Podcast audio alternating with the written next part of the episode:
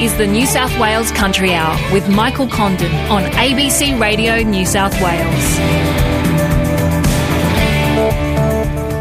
Hello again and welcome to the show. Coming up we have more discussion about that ban on the shooting of feral animals in all of New South Wales national parks, and the South Australian Government, well, they've welcomed the federal government's allocation of that confidential sum to meet those environmental commitments in the Murray-Darling Basin. You might have some thoughts about the feral animal control measures or lack of them in national parks at the moment. You can always send us a text here at the Country Hour, 0467 922 684. All that and a whole lot more coming up.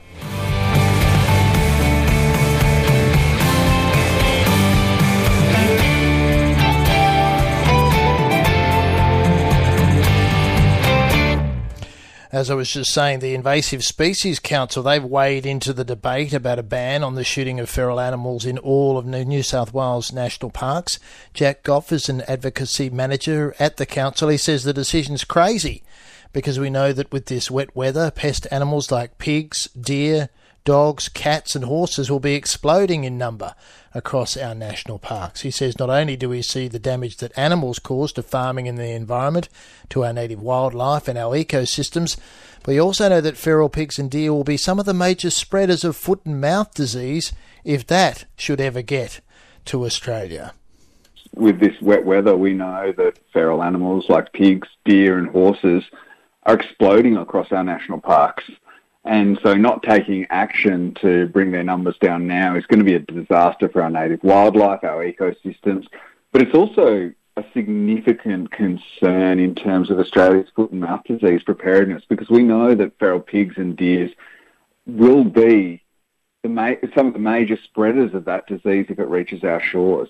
So it's really concerning that the New South Wales government, seemingly from nowhere, has put a ban on all shooting of feral animals across all national parks, across the entire state, millions of hectares of operations that have been affected, and with no real reason that this should have occurred. Well, it seems so. It was an isolated issue that arrived as a result of some shooting of horses that were in the Snowy National Park, but that seems to ballooned out to the whole state. I don't understand how that happened. Well, I mean, it's a mystery to me how we got here, but essentially a shock jock on Sydney radio in conjunction with Mark Latham, the head of One Nation, were blowing up the issue of a professionally conducted humane cull of a number of horses in Kosciuszko National Park back in September. They started to conflate that issue with another allegation from 6 months earlier around an aerial cull of deer in a separate part of the park. Put all this together, made it seem like there was suddenly, I think Mark Latham described it as apocalypse now, despite it being a completely professional humane operation, putting a lot of pressure on the Premier and the Environment Minister, and it seems that they blinked, that they decided to shut down shooting operations. We know there's an election coming up around the corner, and there obviously is some concern around that. It turns out that ban has actually been extended statewide to all feral animals, despite this being one isolated allegation of one incident 6 months ago on one shock jock radio program. So it's a completely disproportionate reaction, and of course safety is paramount, but it is ridiculous that one allegation on one shock jock radio station has shut down pest management in parks across the entire state.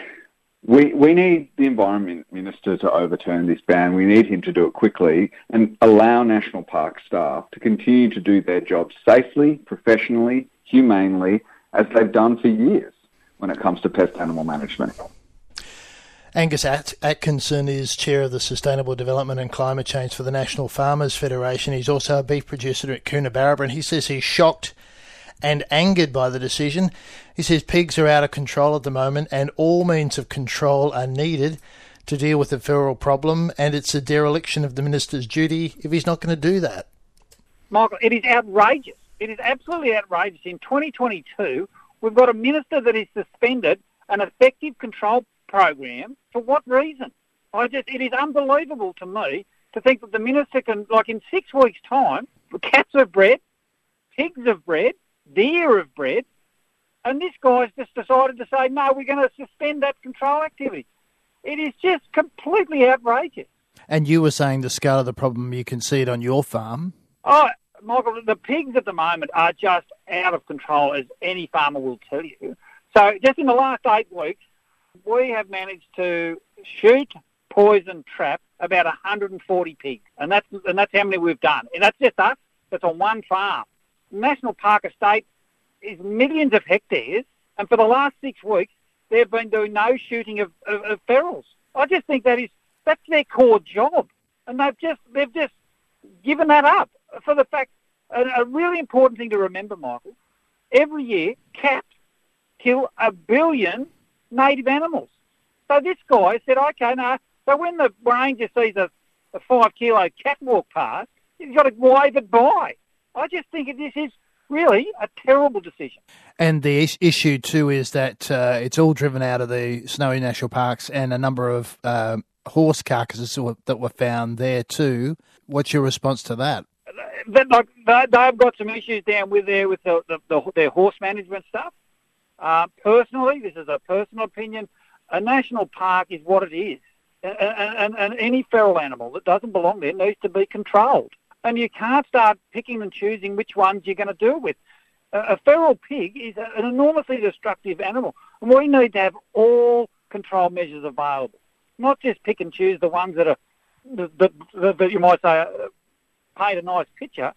Control is you know, it's a really important and essential service.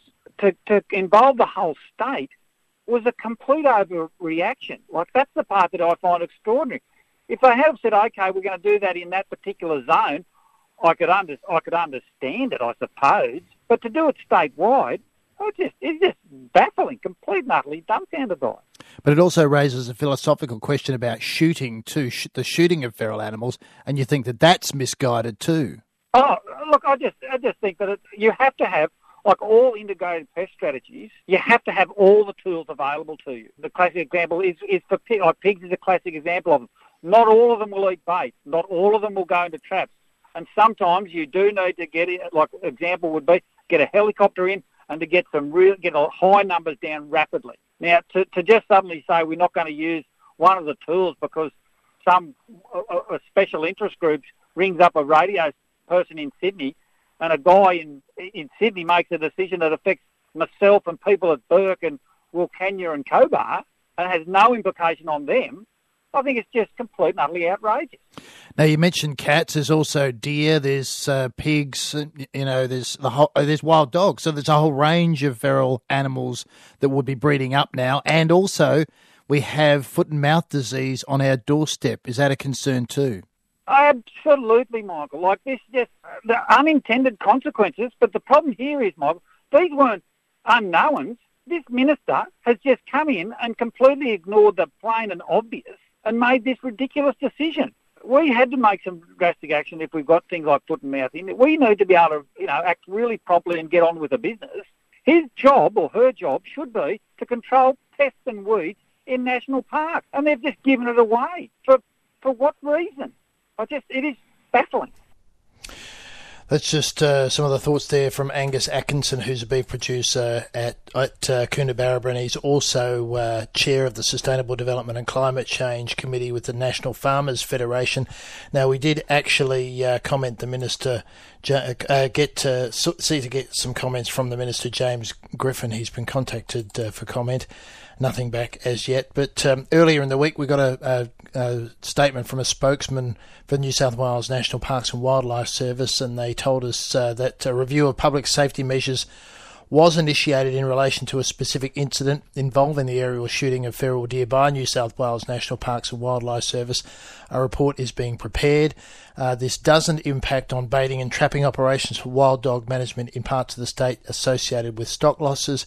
However, the department did not dispute that shooting has been stopped while that review is underway. It's coming up to 12:15, and you might have some thoughts on that yourself. Already we're getting a few texts in, 0467 922 684. You're listening to The Country Hour on ABC Radio New South Wales. Talking about the weather and the flooding and the rain, and large hailstorms have rained down on parts of western New South Wales earlier this week, with one farmer saying about half his cotton crop took quite a beating. Much of the cotton is still sitting there 6 months after it was supposed to be harvested because the ground remains too wet. Rob Tuck is a mixed farmer 40 kilometres out of Narromine, and he says over the last 2 weeks he's gotten about 300 millimetres of rain, of falls, of what's fallen on already waterlogged ground. Large hailstones, probably not golf ball size, but not far off. Pretty solid for sort of 20 minutes. It's pretty hard to get down there at the moment because of water, but probably 50%, I reckon, 50 to 60% smack on the cotton. Taking a lot of the top crop out. And it's actually been, it's stood there pretty well over this time. It's quite an amazing crop, cotton. Any other crop would have been shot and sprung or, totally trashed, but it's stood there pretty well. So, yeah, it's just taken the top of the crop out, maybe 50%, 60%. It seems pretty resilient, but how much of a quality hit do you reckon it's taken being so many months delayed? Not too bad. It's actually a pretty tough crop. It might have taken one colour downgrade, like some of the later stuff we've had gin that probably had 300 or 400 mils of rain on it. It's still going 41 threes, which is one grade below base grade. And do you have any other crops or livestock as well there? We have we have all of the above. We've managed to get probably 60 to 70% of our broadacre program in June. We've got canola sitting there ready to windrow now. That's probably sitting in a half a metre of water underneath it. So that won't happen. It'll be a direct head episode now, I'd say. So we're just going to let it dry out. We need a month of dry weather, so that'll get us on canola. And then all our wheat, the water hopefully will soak in, run off. We just need that dry weather. So, even if it does come out sunny and doesn't rain again, which I don't think it is, looking at all the weather forecasts, we just need that hot, some summer. We just need some summer weather to dry it out. And what's the impact been like on your livestock operations? How's that going? Well, we moved all our livestock, luckily, after the last 100 mils we had 2 weekends ago that put us underwater a fair bit. And we actually got them all out of the water and got them up on high ground, luckily, because this 200 mils we've had weekend just gone has really put all that country sort of anywhere half a metre to a metre underwater. So they're up on high ground, luckily. But like all livestock, we have our sheep are a lot of sore feet, foot abscess from the continual walking on wet soil and wet grass, wet pastures. Is that a significant additional cost to your operations? Everything's a cost to the operation. Budgeting costs this year have probably increased by 35% across the board. Fertiliser, fuel, animal health, chemistry, the whole lot. So, it's pretty easy to put a 35% increase on everything. That was Rob Tuck, who's a farmer from Narromine, talking there to Hannah Joes. It's 12:19. You're listening to The Country Hour on ABC Radio New South Wales.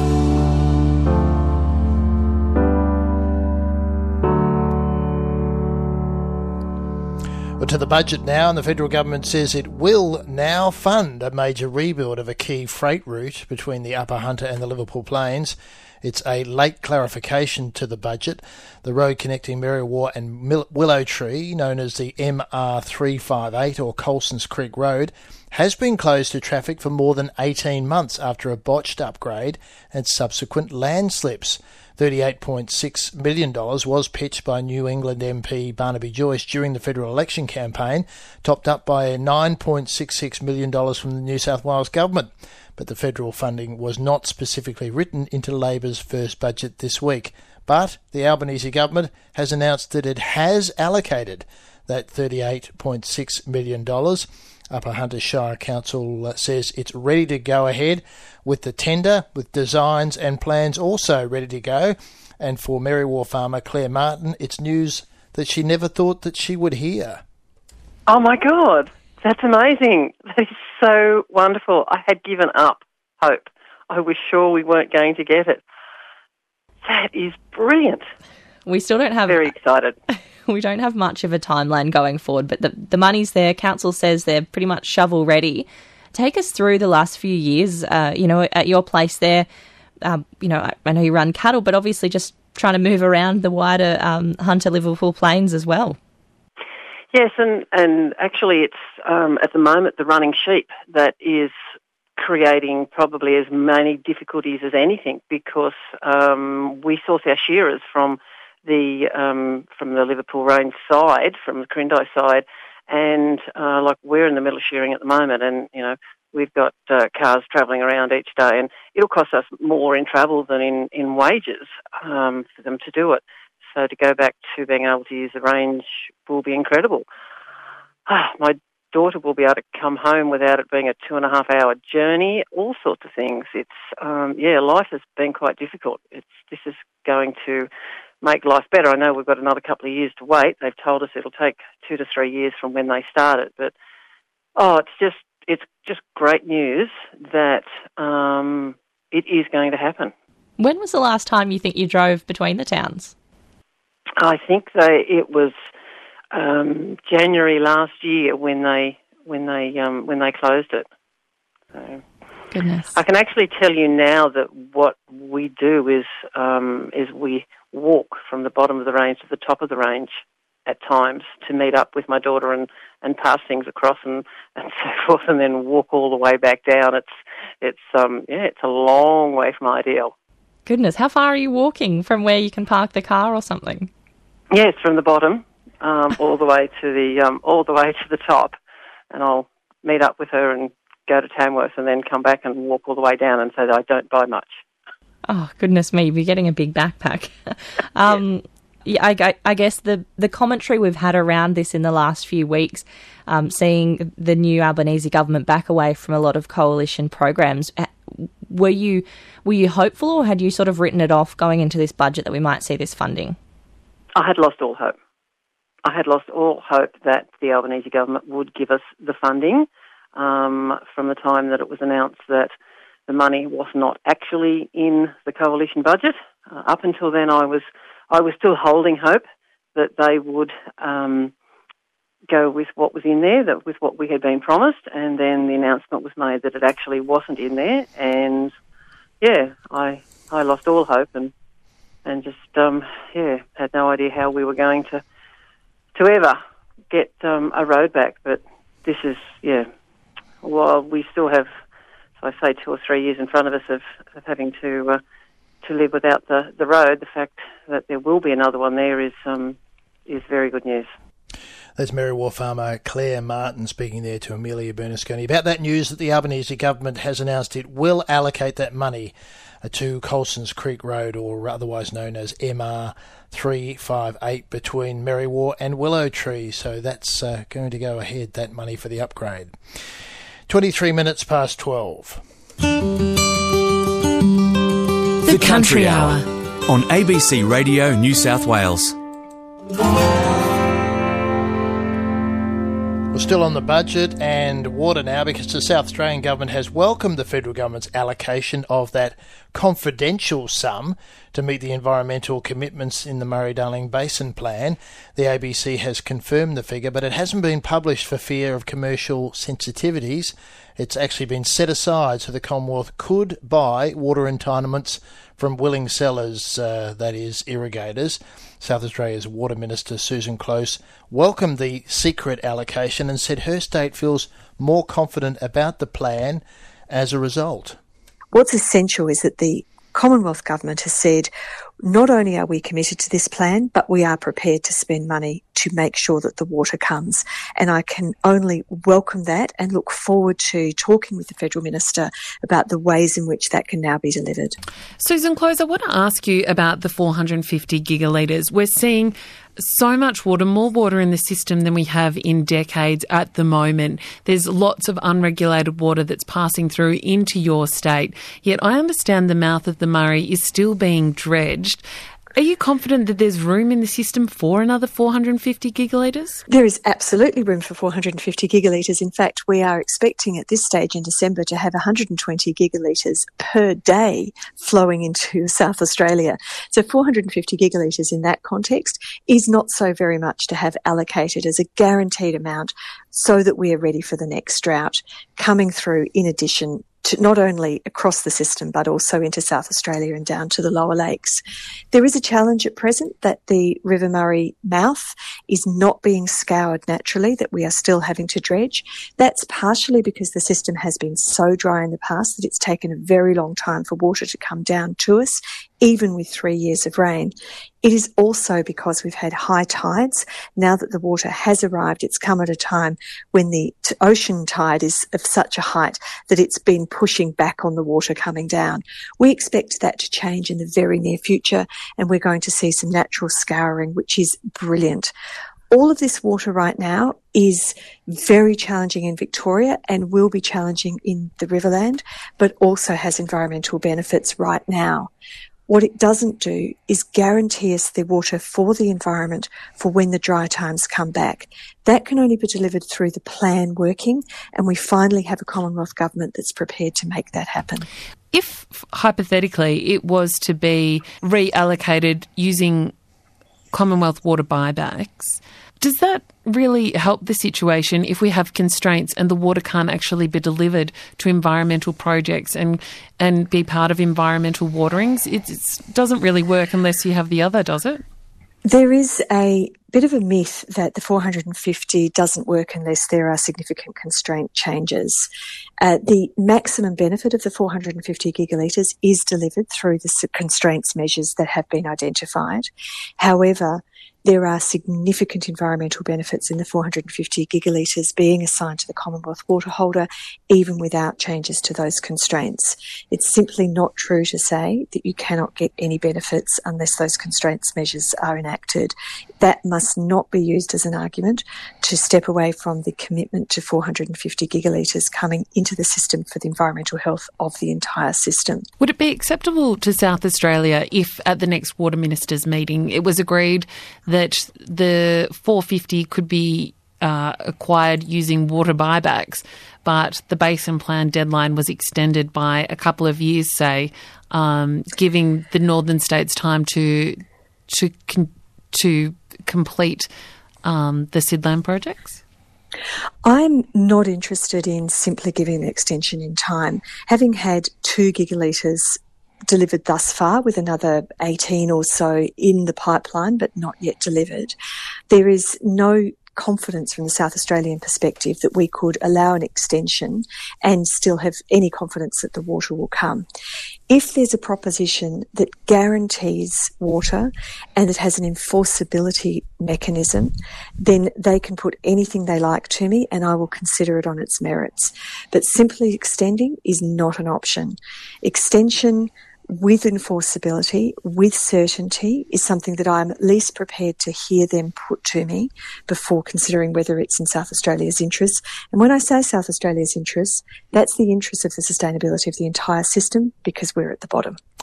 South Australia's Water Minister Susan Close speaking there with Kath Sullivan. Well, still on that issue of buybacks, Federal Shadow Water Minister Perrin Davey has called on the federal government to outline its plans to spend those confidential or secret funds. Buybacks distort the water market. They have an impact on the water market. The threat of buybacks is already having implications. I got a call from a water broker this morning saying that the listings he had for permanent water for sale have now been removed because people think they'll get paid more by the government. It puts a squeeze on the water market. It impacts ongoing farmers' input costs and therefore their bottom line, their business decisions, and then it also has flow-on impacts on our value-add industries.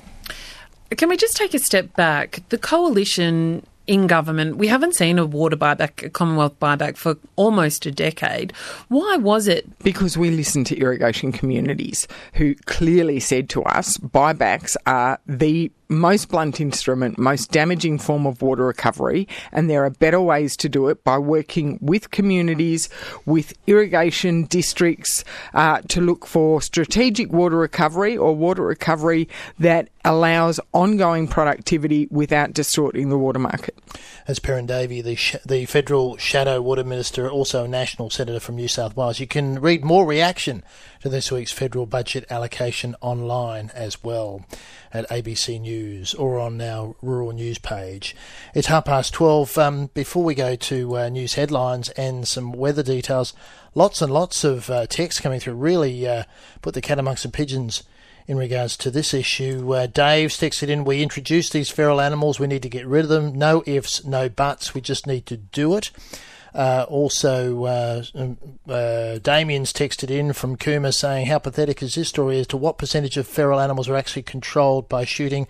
He says it's minimal. But Scooter says, well, what a silly decision that is about no shooting of ferals in national parks. He says, what's next? No poisoning of mice, no poisoning of foxes. What a joke, he says. That's unbelievable. Also, Peter at Bega has texted in saying, James Griffin, the New South Wales Environment Minister and the Premier, are holding endangered species and the state biosecurity in contempt. This is an outrageous decision to cease feral horse and other feral culling. He says more delays will result in the expansion of numbers, making the issue even more challenging and destructive. Also, got a text in from Donna, who's saying she's been driving around Ivanhoe this time last year, and she said the number of goats there with young was astounding with those favourable conditions. So it's not just one species. There's a range of pests out there, and we need to control them, and we need to have shooting as an option. That one, she says it's an inane decision to cease those sorts of controls. And Mick's texted in saying the news on feral animals is absolutely devastating. If the minister doesn't stop it, there'll be serious consequences in several ways in terms of the numbers of pest animals we're seeing. So a range of texts coming through, lots and lots of texts coming through, more texts than I can read out. So, but keep them coming. 0467 922 684 is the number to text me here at the Country Hour. But right now it's time to get some news headlines now from Adam Story. Good afternoon. And you will personally respond to those text notes. Oh, as many as I even can, the ones you can't get to on air. Yeah. Occasionally we ring people up. It does happen occasionally. Not all the time. We're not promising that. Oh, okay. Not enough hours in the accessible day sometimes. Always accessible, that's right. That's Send it. Me an email. Yeah, that's right. Round the clock, yeah. Okay, the Bruce Lerman jury has been discharged. That was after deliberating for 5 days, and misconduct by a juror sparked this discharging. The Chief Justice said she had learned at least one juror had obtained material that was not included in the trial and brought it into the deliberations room. So as a result, that jury has been dismissed. Bruce Lerman is back out on bail and a new trial date is going to be set. The federal government has introduced its new industrial relations legislation into Parliament. Among the controversial elements are provisions forcing employers to consider requests for flexible working arrangements and expanding multi-employer bargaining. And there is also the clause which will allow people to talk to each other about how much they're earning. Which I thought was really I didn't realise it was the law. That's, not allowed to do it. Yeah, that's it. That seems to me crazy. Exactly, anyway. So apparently, what next? You just can't talk to co-workers. What are you on this? Right, both of you out. Meanwhile, a law providing 10 days paid family and domestic violence leave for workers, including casuals, has passed Parliament. The changes will come into effect at large organisations in February, while smaller businesses will have an extra 6 months to prepare. And charges against a Sydney teenager who's accused of using the information from the Optus hack in a blackmail scam will be reviewed. They may be talking about upping the charges. His lawyer has told the court he will plead guilty, but the DPP says they're looking at the charges given the seriousness of the case. Now, on the charges that he's already facing, it's a maximum penalty of 10 years imprisonment for the two existing charges, which was the blackmail attempt. And that's all I got. That's about it. That's about it. And we'll have to find out the latest by listening at 1 o'clock. Yes, yes. Of course. I shall be there pending any... And then all afternoon. Yeah. All right. It was a long day yesterday, I'm going to assure you. Oh, that's right. You were in here early, weren't you? Oh, mate, yeah. I was in here in the morning. I know. Crazy. Yeah, that's right. Well, you know, the things you do when you love your job that much. Oh, you know. Mate, you know, it's all for the good of the corporation. Okay. Thanks for that, Adam. Adam's story there.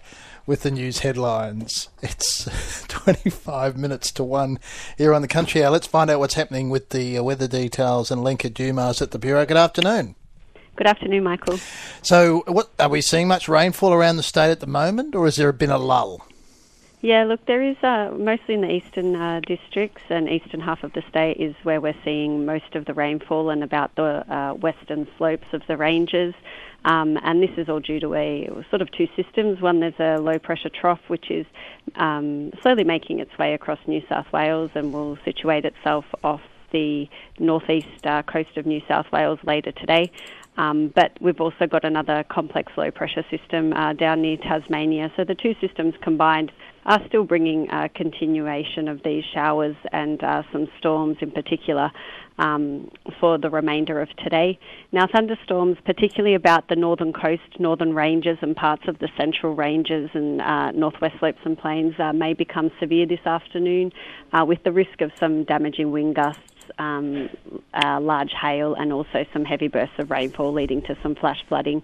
So just monitor any warnings and the radar over the next several hours and into this evening, particularly if you are in that northeastern part, sort of quadrant of New South Wales. Now, we also do have a severe weather warning current for damaging winds about the Alpine region above about 1,900 metres. So these two systems combined are bringing some windy conditions about the Alpine region and, as well as the extending sort of into other parts of the southeastern New South Wales, including through the Illawarra and southern tablelands, where we could see winds developing during Friday in particular, picking up over the weekend. Now, this rainfall, which we're seeing today, will ease briefly on Friday and Saturday as a high-pressure system moves across New South Wales. However, from Sunday, we are expecting the next trough to make its way across New South Wales from the west. Now, this next system is expected to bring a return to widespread shower and thunderstorm activity, particularly about the western inland areas during Sunday and Monday. And then following this system, we will see a cold front push fairly closely behind this trough. And that cold front is looking fairly significant for this time of the year. It is expected to bring quite a drop in temperatures, as well as some snowfall to low levels and a return to windy conditions across most districts in the first half of next week. Yeah, that system, we talked about it a bit on the program yesterday. So, and is it the similar sort of system to what we've seen, and is it fairly widespread and throughout the state, or where will it be centred, do you think? Yes, so the trough, which will bring widespread rainfall during Sunday and Monday about western inland areas and about the western slopes of the ranges, that is looking fairly similar to the one that we just had moved through over the last couple of days. So it is going to be fairly stormy, probably a little bit windier than the system that we saw this week move through.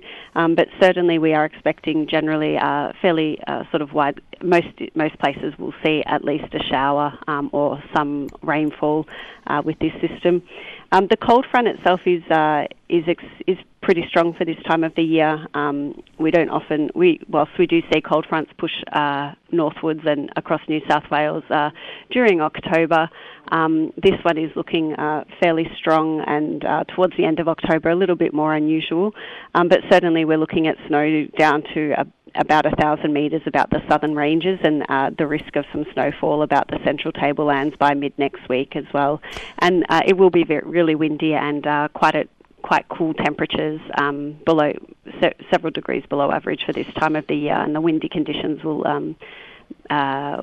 bring that wind chill factor will come into play as well. Well, what about the river systems? Will we be watching all of them? Will they all be potentially impacted, and maybe some more flooding or more more, more of those wet catchments, filling up the river systems like the Lachlan, the Murrumbidgee, and in the north, and Namoi, the Gwaita, and the Peel?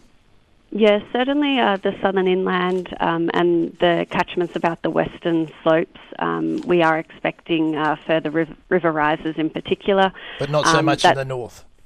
Well, look, at this stage, it looks like we will... I mean, it's not going to be quite as widespread. It's going to be very convective. So some places will see higher rainfall totals than others. The difference with the north and the south is that we will see some of those rivers swelling over the next couple of days just due to dams releasing water. So with any further rainfall and with thunderstorms moving across, flash flooding will become a risk. So whether it's we will see river rises with this next system, but also flash flooding is probably more of a risk with any shower or storm that comes through over the next week and in the next couple of months. Right, okay, so that's this system, similar to the one that's gone through, maybe not as much in the north, a little bit more in the south, and sort of minimum amounts of millimetres of rain might be sort of 10, 15, but then of course there could be storms on top of that. Is that what we're looking at? Yeah, that's correct. But also, yeah, up in the north we are expecting sort of a bit...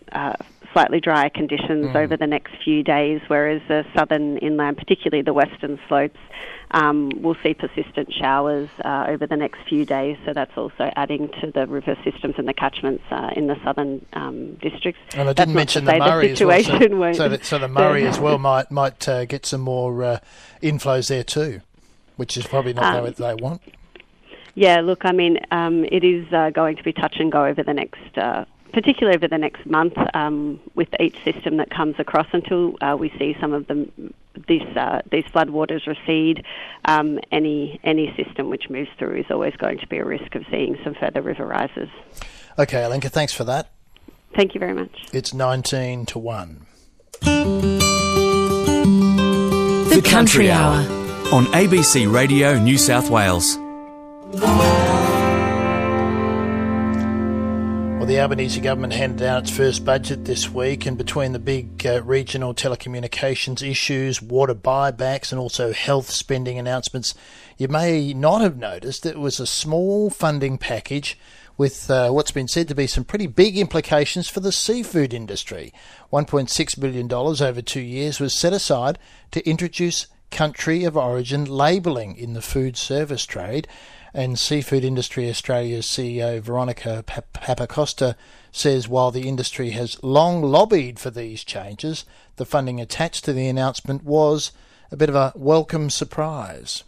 I'm going to be completely honest and say that we actually weren't concerned about the money as we were the issue at hand. So we were so happy with the election commitment that the Albanese government made around country of origin labelling and just investigating the issue, that the actual addition of $1.6 million is a bonus. And as an industry, we are incredibly happy. How will that money be used then? Well, I mean, there's a lot of touch points in the development of, or in the removal of this exemption, which is actually what it is, and development of the policy moving forward. There is a lot of time and resource and negotiation that's going to be required to make sure all the stakeholders are happy. So I imagine that this is going to go towards that. As I said, it's actually a bit of a surprise to us, the level of funding that was put forward. So we'll make sure that we use it to get the outcome as quickly as possible. And I do believe that some of it will go to making, the impacts on food service, meted or softened. Okay. And so do you think that country of origin labelling should be mandatory? Is that what you're hoping for in the food service trade? Are you hoping for that mandatory element? Absolutely. So country of origin labelling is mandatory. We have legislation in the retail cabinet. What we have in place at the moment is an exemption for food service, which means if you go into a supermarket or a retail business, there's an obligation for the retailer to tell you where your seafood is from. If you go into a cafe, restaurant or club or pub, that obligation is not there. So what we're going to be negotiating is removing that exemption and making sure that it happens in a way that keeps the food industry along for the journey. It is all about consumer transparency. So it's about making sure that customers know what seafood they're buying.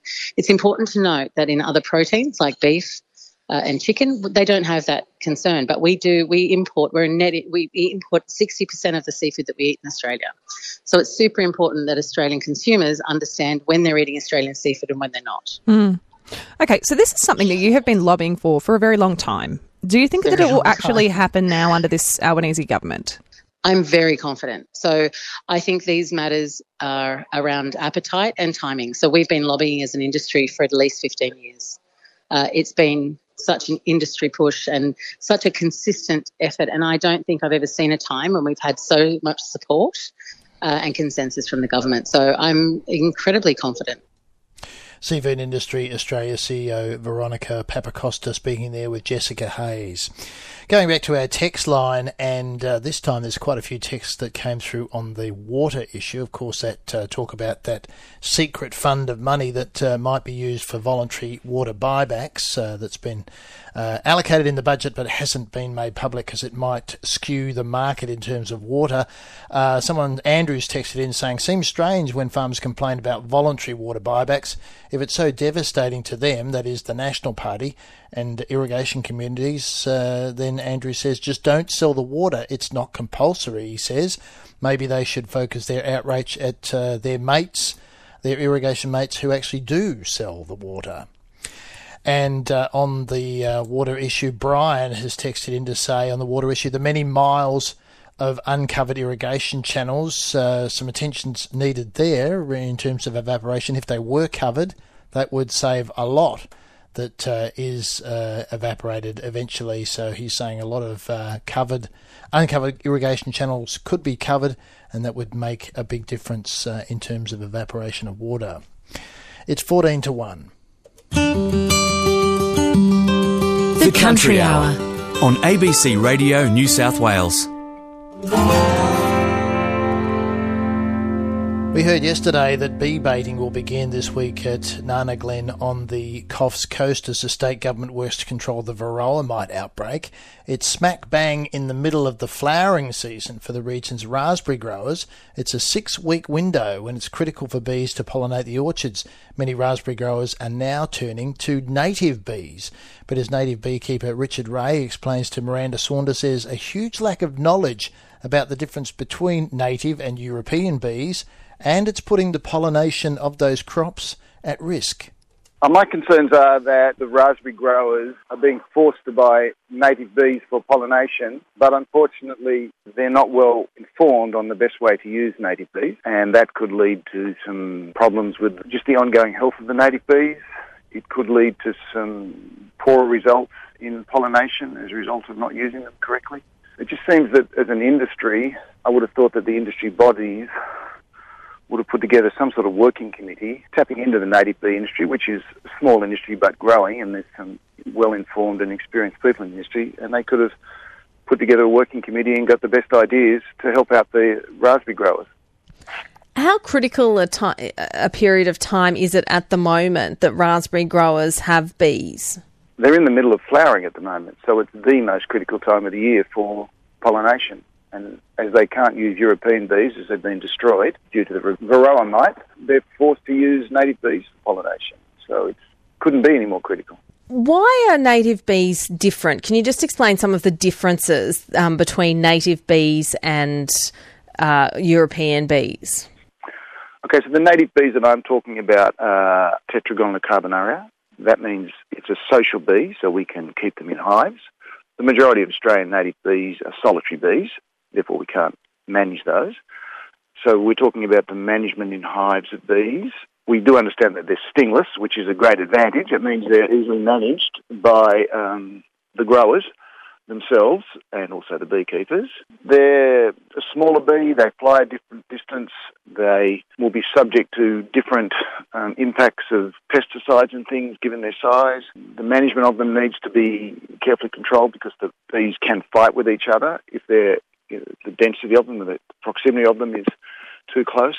It's just different animal husbandry to European bees. So even if they had experience in European bees, it's vital that they, I suppose, re-educate themselves for native bees. A little bit, but most of them don't have experience in European bees because they bring in beekeepers.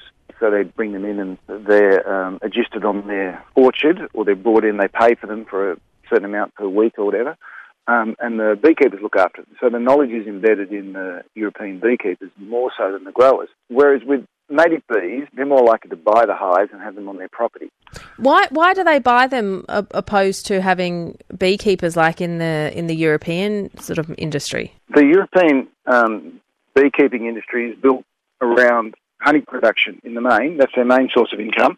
They might get a secondary income as a result of renting the hives out for pollination. To do it for native bees, the industry's not that big. The number of beekeepers that have enough hives to take them down and rent them out, put them on farms, they can't manage European bees because they sting, and it's a challenge to manage European bees. You can manage native bees because they're stingless.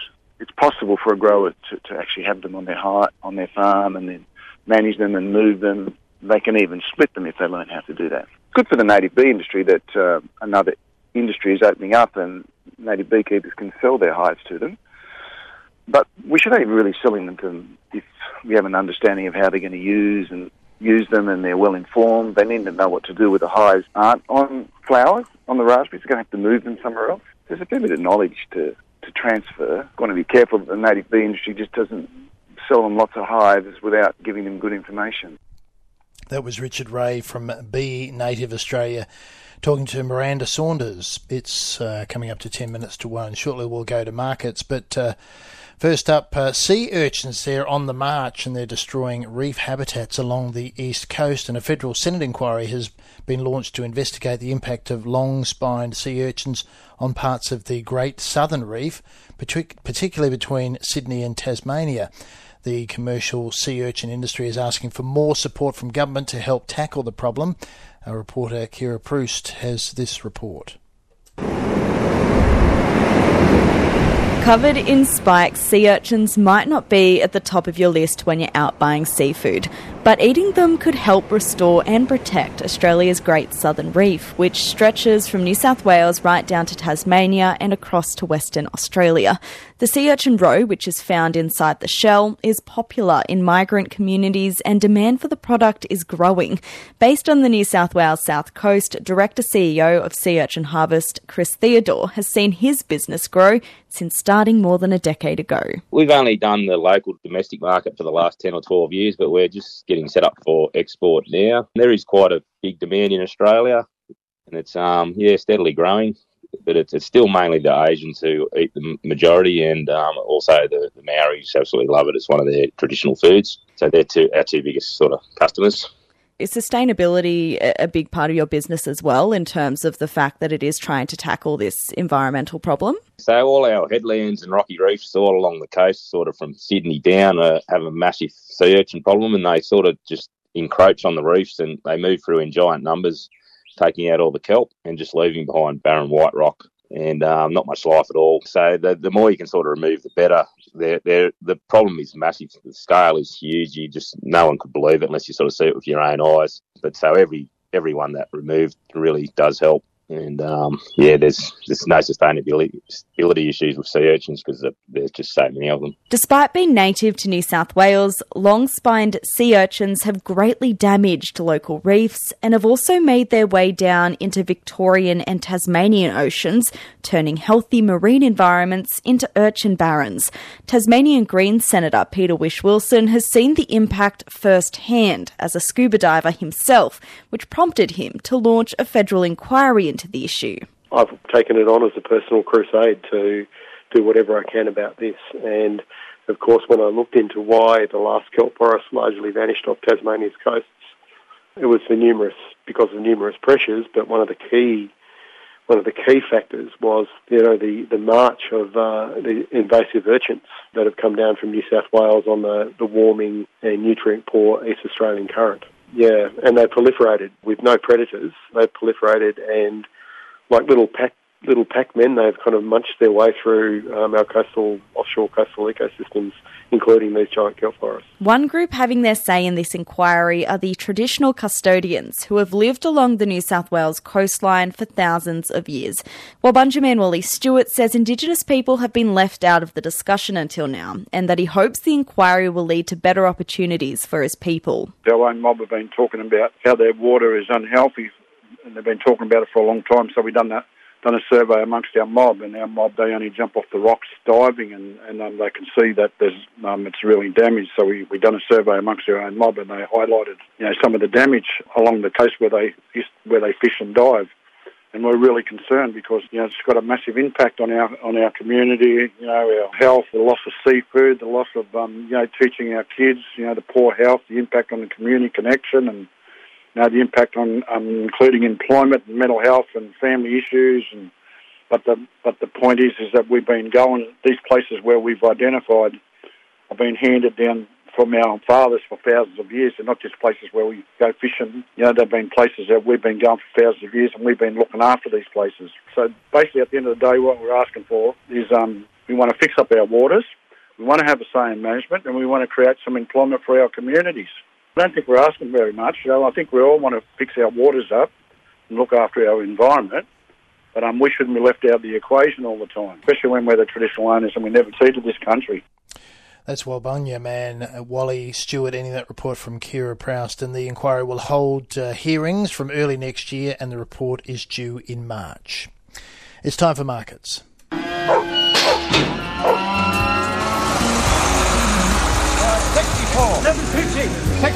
thanks. First up, Wagga sheep and lambs. Good afternoon. Lamb numbers dropped by almost 20,000, 36,000 lambs yarded along with 10,000 sheep. Quality was quite good, however the yarding lacked weight, with good processing lambs mostly ranging from 24 to 30 kilo. Old lamb numbers fell back and buyers paid a premium for well-finished shorn lambs. Floods and continued wet weather drove the market $20 to $30 higher as processors scrambled for numbers. New seasons 21 to 24, 172 to 220, with good lambs selling above 900 cents a kilogram carcass weight. 24 to 26, 210 to 234, 26 to 30, 228 to 274. Old trade lambs 21 to 24, 169 to 200, heavy old lambs 208 to 264. Merino trades 144 to 200, heavy merino lambs 229 to 232. Store buyers struggled against processors with prices ranging from 110 to 184. Merino hoggets 135 to 208 and crossbred hoggets 120 to 222. Leanne Dux, MLA. To Dubbo cattle now. Numbers were back by 500 for a yarding of 1,595. It was a good quality yarding with good numbers of young cattle to suit the processors and feeders, along with a good selection of cows. There were fair numbers of ground steers and heifers, and there were not the numbers of Bos Indicus cattle compared to the previous sale. Young cattle of the trade were firm to 5 cents dearer, with prime vealers selling to 5.80. Prime yearling sold from 4.50 to 5.84. Feeder steers were 10 cents cheaper, while the feeder heifers were 7 to 12 cents dearer. Feeder steers sold from 4.82 to 5.73, while the feeder heifers sold from 4.76 to 5.30. Young cattle of the restockers continue their upward trend, with young steers selling to 800. Ground steers were 10 cents dearer, while the ground heifers were firm. Prime ground steers sold from 4.20 to 508, while the prime ground heifers sold from 4.30 to 4.77. Secondary cows were 8 cents dearer, while the prime heavyweight cows were firm. 2 and 3 score cows sold from 294 to 400, while the prime heavyweight cows sold from 392 to 419 to average 408. Heavy bulls sold to 398. This is David Monk reporting from Dubbo. To Yass cattle. Good afternoon. Numbers were back with only 397 pen. The quality of the cattle was fair to good. Grown heifers were well supplied, along with heavy feeder steers. Lighter weights and heifers were limited, and with the store sale tomorrow, winners are in very short supply. Around 45 cows were penned, and the market sold to a firm to dearer trend. The few winner steers 610 to 736, and those under 200 kilos reached 850. Winner heifers sold to 615. Only limited number of medium weight feeder steers had prices dearer, and they sold to 621. The heavyweights were firm, 470 to 572. The average price of feeder heifers was cheaper, but it was breed related, 440 to 468. Light steers to restock lifted 20 cents. Grown heifers to feed were 10 cents stronger, 410 to 475, and those heavy going to processors, 482.